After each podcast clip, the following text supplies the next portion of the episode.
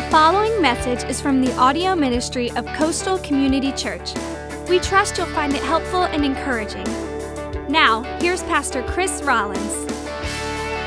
Welcome uh, this morning to Coastal Community Church. I'm Pastor Chris. It's good to be here. Uh, man, August was great for me. I got a little bit of a uh, preaching break. I wasn't gone every uh, every week during August, um, but I got to, um, our associate, our youth pastor, uh, got to preach. And the last weekend, my wife and I went out of town for uh, a long Labor Day weekend and uh, just had a great time. Uh, but it's good to be back. Let me go ahead and address, by the way, uh, probably the most asked question I've gotten this morning, not about the Clemson game, but about the storm, uh, about the... Uh, Uh, Hurricane uh, Florence. Uh, the reality is, you know, we don't know anything yet. Uh, we're just like everybody else. We're watching and trying to pay attention. And uh, then, you know, as we need to make appropriate decisions, we will uh, as soon as we need to.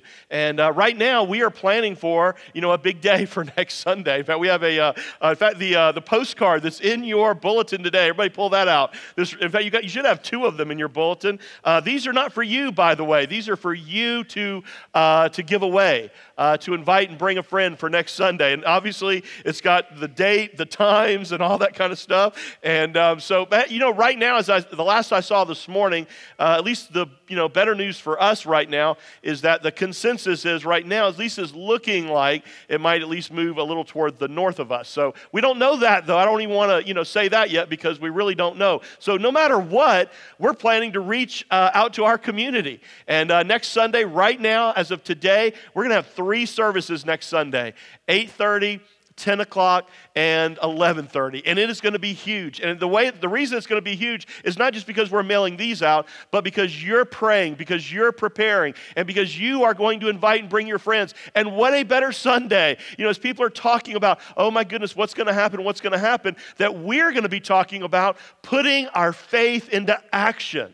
And uh, we're going to be going through the book of James, but the whole series really is about, you know, moving into action. And uh, so next Sunday, instead of our typical fare of, you know, jump castles and Kona ice, and nothing wrong with any of that, but we got another Sunday coming up in October for all of that. But we're asking you to do us a favor, put your faith into action, and to bring things with you. Bring things like for, for Habitat for Humanity. In fact, inside your bulletin today, uh, there's a little uh, flyer that kind of explains all this, what to bring, uh, our food pantry. Let me just tell you something. This church feeds our community. We have people every single week that come to our food bank, our food pantry, the hurting, the hungry, and, and we feed them. In fact, this past week, I got a call from Oakland Elementary School saying, hey, Uh, could we send somebody, a hurting family, over to your church so you would feed them? Uh, the answer is yes, of course. However, let me say this.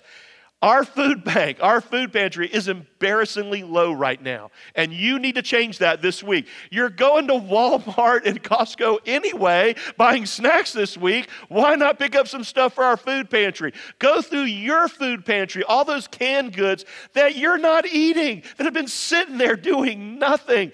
Bring them next week and help us feed our community. By the way, also the first Saturday of every month, we take our food bank to North Charleston and feed the hungry and homeless there. So it goes to great use. Operation Christmas Child. Last year, we, we boxed up over five hundred shoe boxes and sent them around the world to children who don't even know what Christmas is about. And yet we got to give them the love of Jesus and the gospel. And so we're asking you to bring supplies for that. American Red Cross.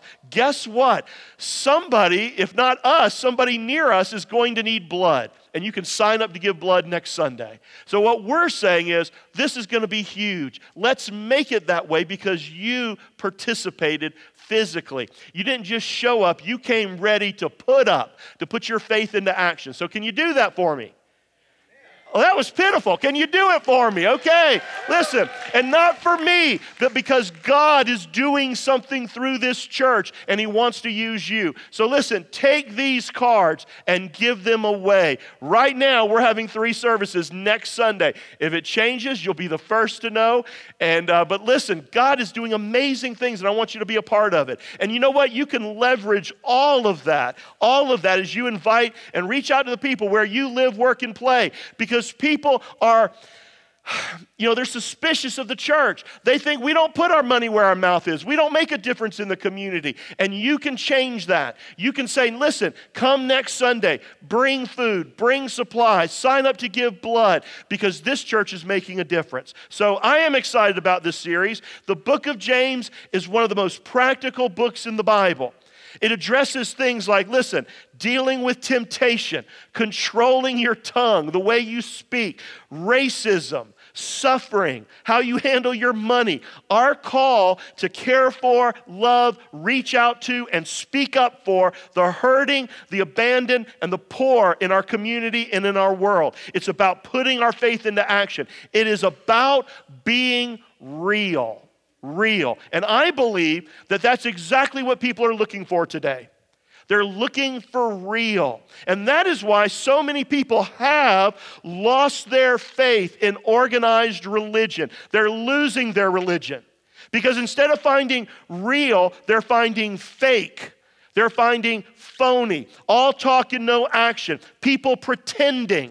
People wearing masks, saying one thing on a Sunday, but then doing something else with their lives. And I believe that if we are truly going to make an impact, which is the, the theme this year of our church, where we live, work, and play, in this community and in our world, I believe we got to change that, and we've got to get real. And that's what I want us to talk about today, as we prepare for next Sunday and for the series that we're going to move into, losing my religion and finding a real relationship with God. Now, if there was ever a person who walked the planet who was absolutely fed up with fake and phony religion and challenged people to get real, it was Jesus. In fact, in Luke chapter eighteen, verses nine through fourteen, Jesus tells a short, uh, often overlooked story to explain the difference between the two. And I want you to follow along as I read it today. To some who were confident of their own righteousness and looked down on everybody else, Jesus told this parable. Okay, hold up just for a second. Let's stop right there. Now, who is Jesus addressing this story to? And it says right here that this story is to those who are confident in their own righteousness and look down on everybody else. You know who he's talking to? He's talking to religious people. In our day, he'd be talking to people who just attend church, people who think that they're better than everybody else. Now, before we all puff ourselves up with pride and breathe a, a huge sigh of relief that, well, you know, at least he's not talking about us. Let me ask you a few pointed questions. Do you ever look at people who don't go to church and think you're better than they are? Do you think that you're superior to those who are in a different political party than you or who think differently than you do about certain hot-button issues? Do you ever look down on somebody because they're young, because they're old, because they're poor? Have you ever written somebody off who has a, a drug problem or an alcohol problem or some sort of addiction? Do you make jokes about homosexuals? Do you think your race is better than others? Listen, don't you see my point and Jesus' point this morning is that he's talking to all of us. We can so easily all fall into this trap. You know, I like how the Message paraphrases this verse. It says this: he told his story to some who were complacently pleased with themselves over their own moral performance and looked down their noses at other people. By the way, that's what most people in the world today think about you. That's what they think about church. Let's continue. Verse ten, two men went up to the temple to pray, one a Pharisee and the other a tax collector.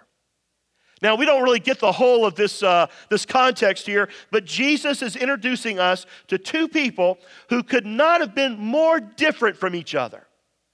You see, when we hear the story today, uh, you know, about two men going up to the temple to pray, one a Pharisee, the other a tax collector, in our minds, we immediately know who the bad guy in the story is. I mean, we think, okay, Pharisee, bad, religious hypocrite, legalist. And we're, we might not be exactly sure about the tax collector in the story, but we got no doubts about the Pharisee. The problem is, listen to me, that is not at all how Jesus' listeners would have heard this story in the first century. Without a doubt, they would have immediately put the Pharisee in the good guy category and the tax collector in the bad guy category. Remember, uh, during summer reading, we talked about the danger of putting people into categories. But that is what exact, that's exactly what they would have done. Good guy, bad guy. Pharisees were highly, highly respected in that day. In fact, they were kind of like the, uh, the Billy Grahams of their day. In, in fact, if I were to begin telling you a story this morning about Billy Graham and an axe murderer, okay, or Mother Teresa and a Carolina Gamecock fan, I mean, you'd automatically know who was the good guy and who was the bad guy, right? Okay, so that's exactly what Jesus is doing in this story. He knew that they would view the Pharisee as the hero, the good guy, and everybody would assume that the tax collector is the villain in the story. You see, while we look down on Pharisees today because what we now know of their hypocrisy and their legalism, Jesus' listeners would have looked up to this guy. You see, this guy knew the Bible. He knew Scripture, much of it from heart. He had high moral values. He was faithful to his wife and family. He was a good guy, well-respected in the community. Today, he might be equivalent to, you know, like a pastor or a godly leader in the church, respected in the community. Parents wanted their children to grow up to be Pharisees. The tax collector, on the other hand. In fact, to Jesus' listeners, the tax collector would have been completely out of place in the story. I mean, a tax collector going to the temple to pray would have been absolutely unheard of. I mean, they probably would have laughed out loud and said, yeah, right. I mean, you know, who does he think he is going to the temple? What business does he have there? I mean, you know, the walls would come crashing down if he shows up, which is a lot what a lot of your friends think if they show up at church. You see, tax collectors basically had sold their soul to Rome for a buck. Rome occupied Israel at this time, and, and they were hated. And not only did this guy work for the enemy, but he skimmed money off the top to make his living, and he got rich off of his own people.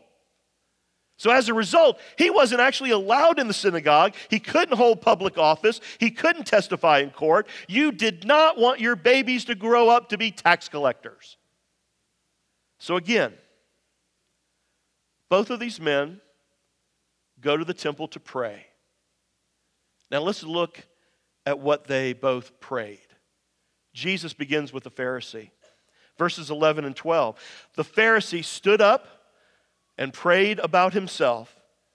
God, I thank you that I am not like other men, robbers, evildoers, adulterers, or even this tax collector. I fast twice a week, and I give a tenth of all I get. Wow. The Pharisee walks to the center of the temple court, you know, he adjusts his collar, clears his throat, and he struck a pose, and he prayed for everybody to hear. In fact, in Greek, the phrase stood up literally means that he took his stand. In other words, even his posture is self-promoting and prideful. He is there to be seen and heard. His prayer contains thirty-three words. Five of those words are I. In fact, notice that Jesus says when he prayed, he prayed about himself. Some of your translations say that he was praying to himself. I mean, he's basically standing up and praying something like this. God, I am so thankful that I am all that in a bag of chips. You know, and most of all, I am thankful that I am not like these losers. But now let's go to the tax collector. What does he pray? You know, really, it's as though when Jesus mentions him, you can almost hear his listeners going, boo, hiss, you know, get him out of here. Verse thirteen. But the tax collector stood at a distance.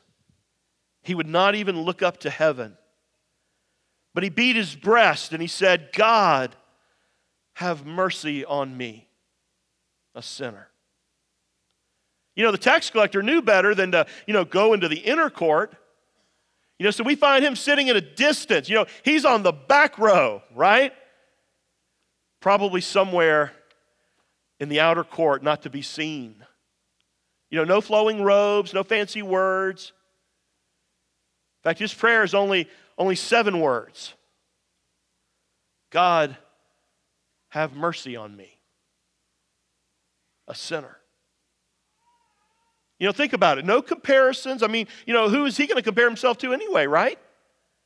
No long list of good deeds. He's not tithing, you know. You know, just this humble plea. This begging for forgiveness and mercy.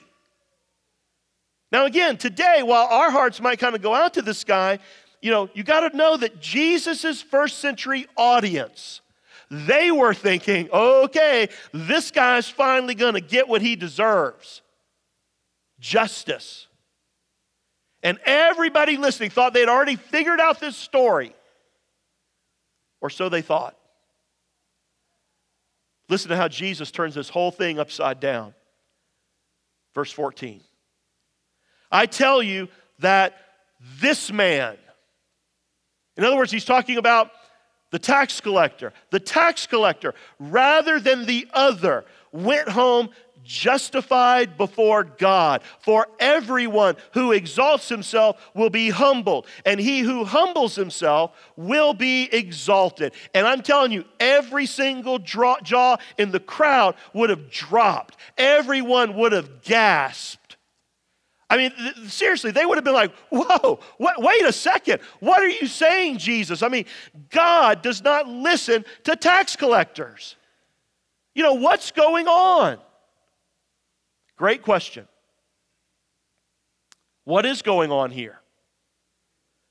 You know, what, what is the point that Jesus is making? What's the lesson that we need to take home with us today? Now, let me tell you what the lesson is not. I do not think that the moral of this story is a matter of good and bad. It's not. The point is, the point of this story is that when it comes to God, he desires truth and reality.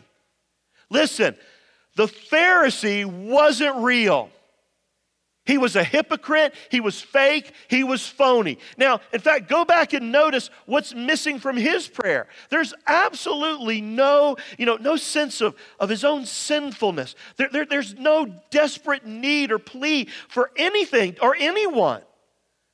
I mean, there's no humility whatsoever in his prayer. There, there's not the slightest sense that this man has anything that he needs to be forgiven for.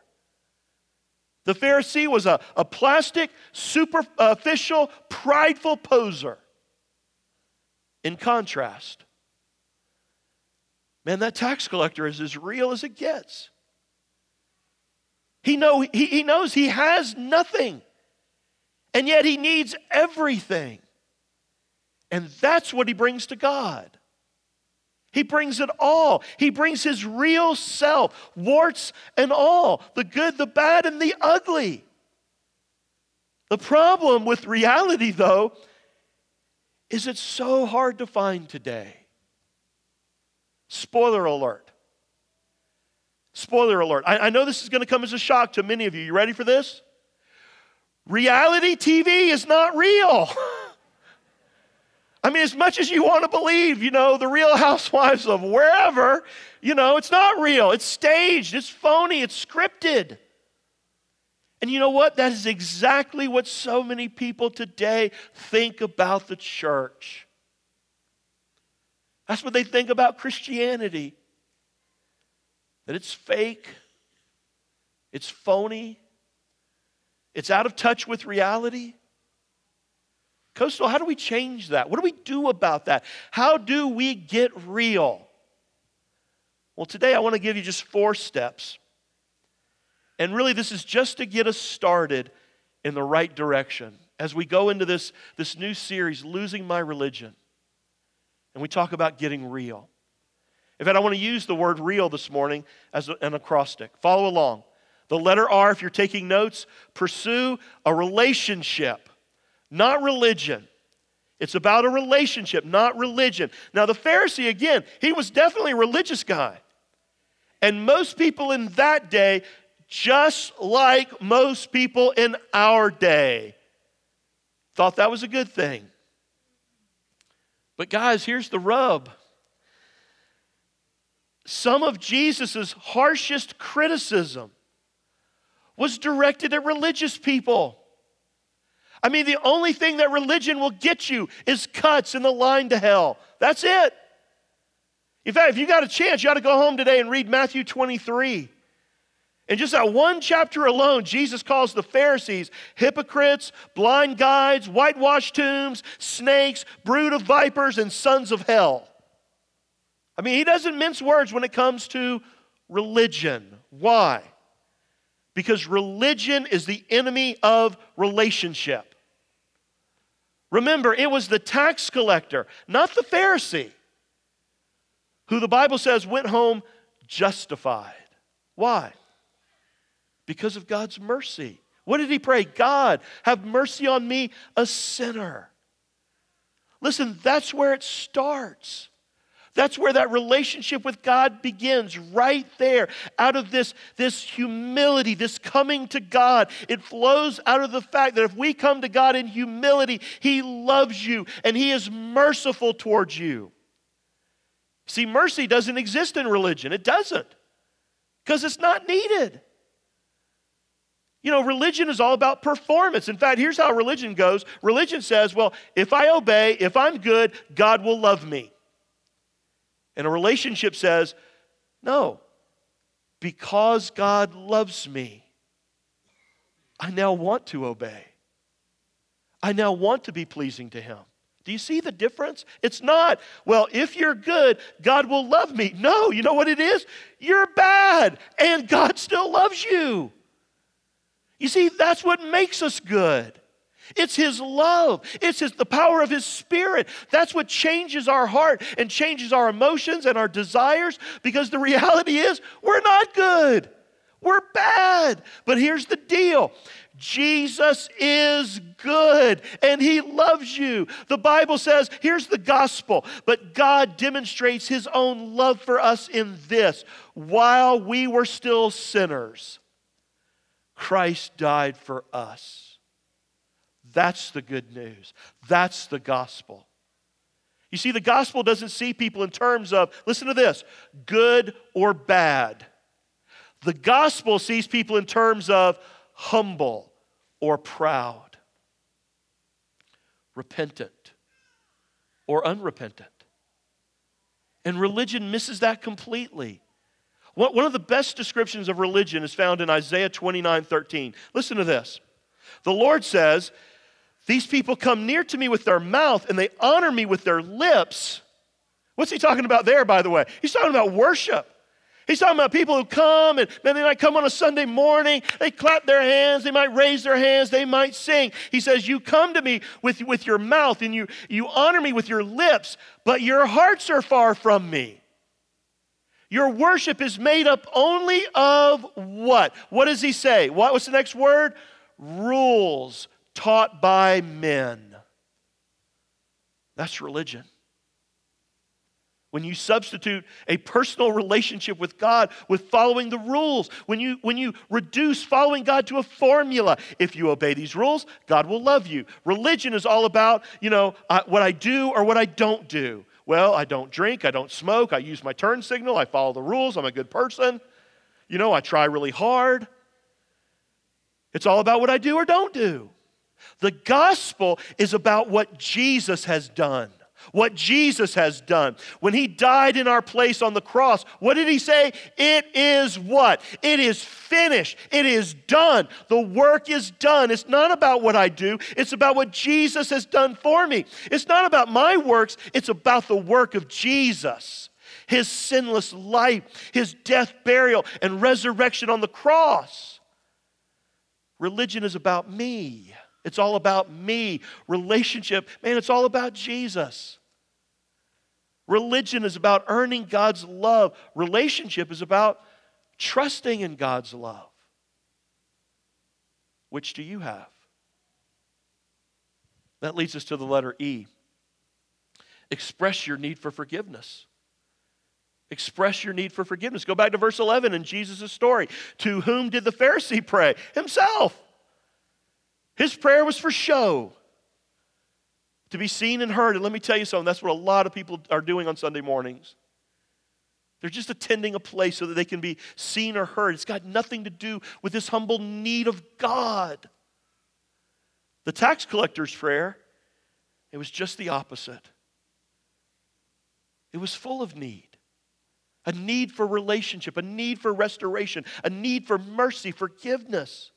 His prayer reminds me of David's prayer in Psalm fifty-one. Remember David? He's caught red-handed, having committed adultery with Bathsheba. He tries to cover it up by having her husband killed.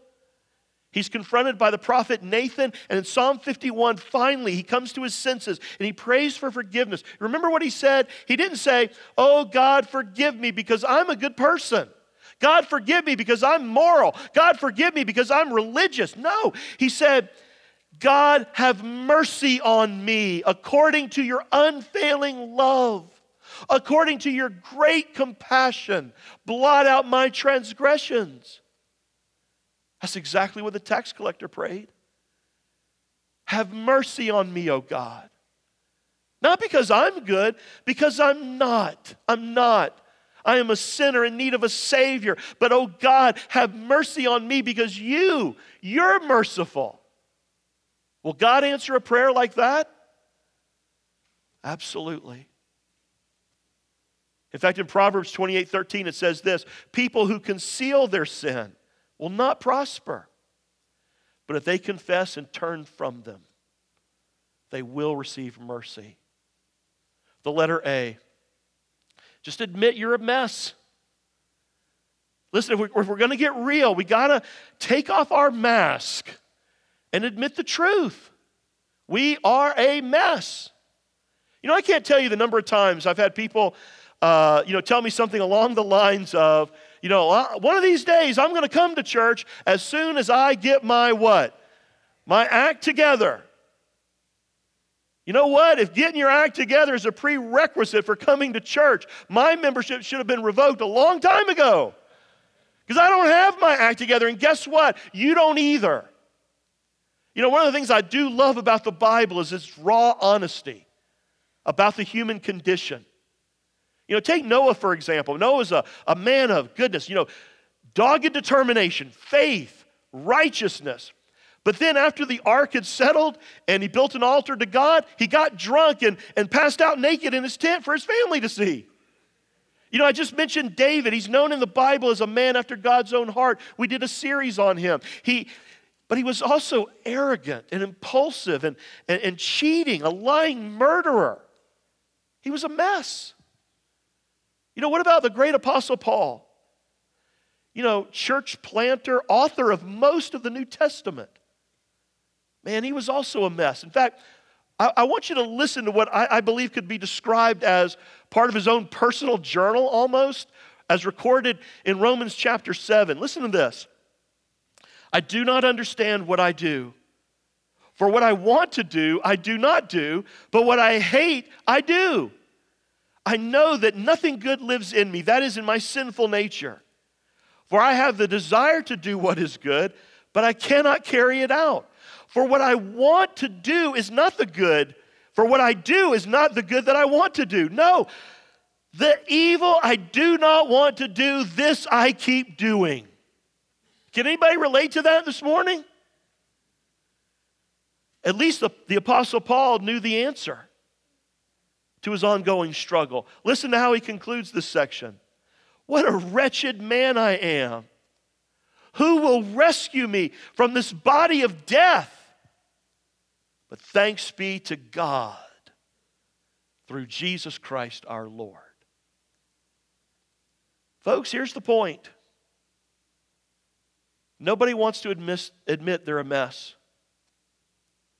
We'd rather put on masks and pretend that everything's okay, and it is not. And the Bible is crystal clear about the fact that all of us are a mess. All of us have sinned. In other words, we, we've all messed up. Every single person in this room. But here's the problem. I don't want you to know it, and you don't want me to know it. And so we hide. We hide our struggles behind these pretty masks. And then we all pretend that we're immune to things like depression, and anxiety, and addiction, and lust, and anger, and gossip, and greed, and fear. And I could keep going and going and going. And then once that, once that mask is tightly in place, we then start comparing ourselves to other people, and then we take it further and we judge other people who we think are a little bit less messy than we are, or more messy than we are, so that we can feel better about ourselves. And left unchecked, it's not long until we are looking down our nose at other people or despising those people who just happen to sin differently than we do. And as a result, people want nothing to do with the church. And we got to change that. In fact, speaking of the book of James, I love James five sixteen in the Message. Listen to this. Make this your common practice. Again, putting your faith into action, getting real. Make this your common practice. Confess your sin to each other. And pray for each other. So that you can live together whole and healed. Jesus said it like this. Healthy people don't need a doctor. Sick people do. And then Jesus said, and I have come to call sinners. Not those people who think they're already good enough. Not religious people. Like the tax collector in Jesus' story. Can you just admit it? Can you just humble yourself and admit that you're a mess? And then just join the rest of us who are just fellow strugglers on this great adventure of faith. By the way, that's a, that's a great description of the church. We're just humble, forgiven sinners. We're, we're fellow strugglers on the great adventure of faith. And listen, if you can admit that, if you can humbly ask God for mercy, man, you're ready to to live out this final letter, the letter L, live. Live a life of freedom and grace. You know, after each one of these guys prayed, they both walked out of the temple. But I'm convinced the way that they left was radically different. I believe the Pharisee left exactly the way he came in. Just a self-righteous, prideful, strutting rooster. Gamecock. No, anyway. Um... Again, bad guy. No. I'm going to work it in every Sunday over the fall. You just know that's going to happen. You know it. You know it. But listen, the tax collector, listen to this. On the other hand, you know, I believe that he came to the temple totally and completely beat down, weighed down by guilt and shame. But I know that he didn't leave that way. He did not. How do I know that? Because Jesus tells us that the tax collector, here's what, here's what he said, went home justified before God. That's kind of a, a theological term, but let me give you a really good, easy way to remember what it means. It means that he went home just as if I'd never sinned. That's justified. Just as if I'd never sinned. It means that he went home, you ready for this? Completely right before God. Not because of anything that he had done, but solely on the basis of the mercy and the grace of God. This is the final passage I want to read this morning. And I want this just to, I want you to let this, this passage of Scripture just wash over you from the top of your head to the soles of your feet. Listen to this, Titus three, four through seven. It's a great illustration, explanation of the gospel. But then God our Savior showed us his kindness and love. He saved us, not because of the good things we did, but because of his mercy. He washed away our sin and gave us a new life through the Holy Spirit. He generously poured out the Spirit upon us because of what Jesus, our Savior, did. He declared us not guilty because of his great kindness, and we know we will inherit eternal life. Amen? Do you want to live in the freedom of forgiveness and grace? You want to walk out of here today a different person from which you came in? And let me tell you something, it's possible. I know some of you, just like this tax collector, have come in here today, or maybe you're watching it online, and you feel like him, just weighed down with shame and guilt and regret and remorse. Listen, then it's time. It's time to get real. It's time to humbly admit this simple truth.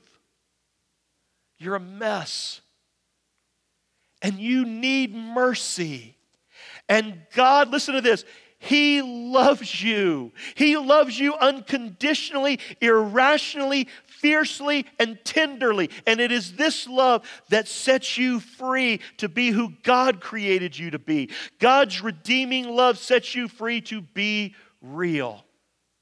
Real with him and real with one another. So please, please stop running away when you mess up.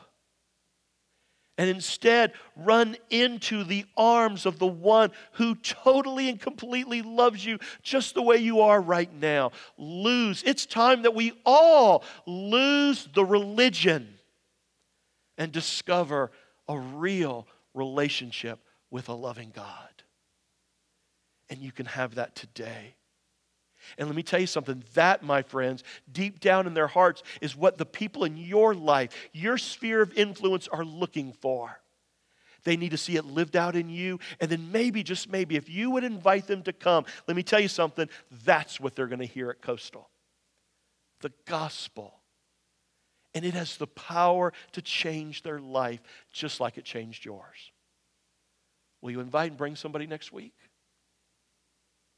Would you like to be set free today and walk out of here like the tax collector, just as if I'd never sinned? Then pray with me. Bow your heads and pray with me. Dear Heavenly Father, God, today, thank you for the good news of the gospel. And Father, I believe that there are people here today or people who are watching this online who are ready, ready to come clean. Ready just to humbly admit the truth. Listen, that's it. Just pray this with me today. Dear Heavenly Father, God, have mercy on me, a sinner. I believe, I believe that because of your great love and your great kindness, you provided a Savior in your Son, Jesus. And he died on that cross for me. He rose from the dead to prove his power over sin and death. And today I believe it. I, I put my faith and trust in him and him alone. Not me, not my goodness, not in religion, but in him.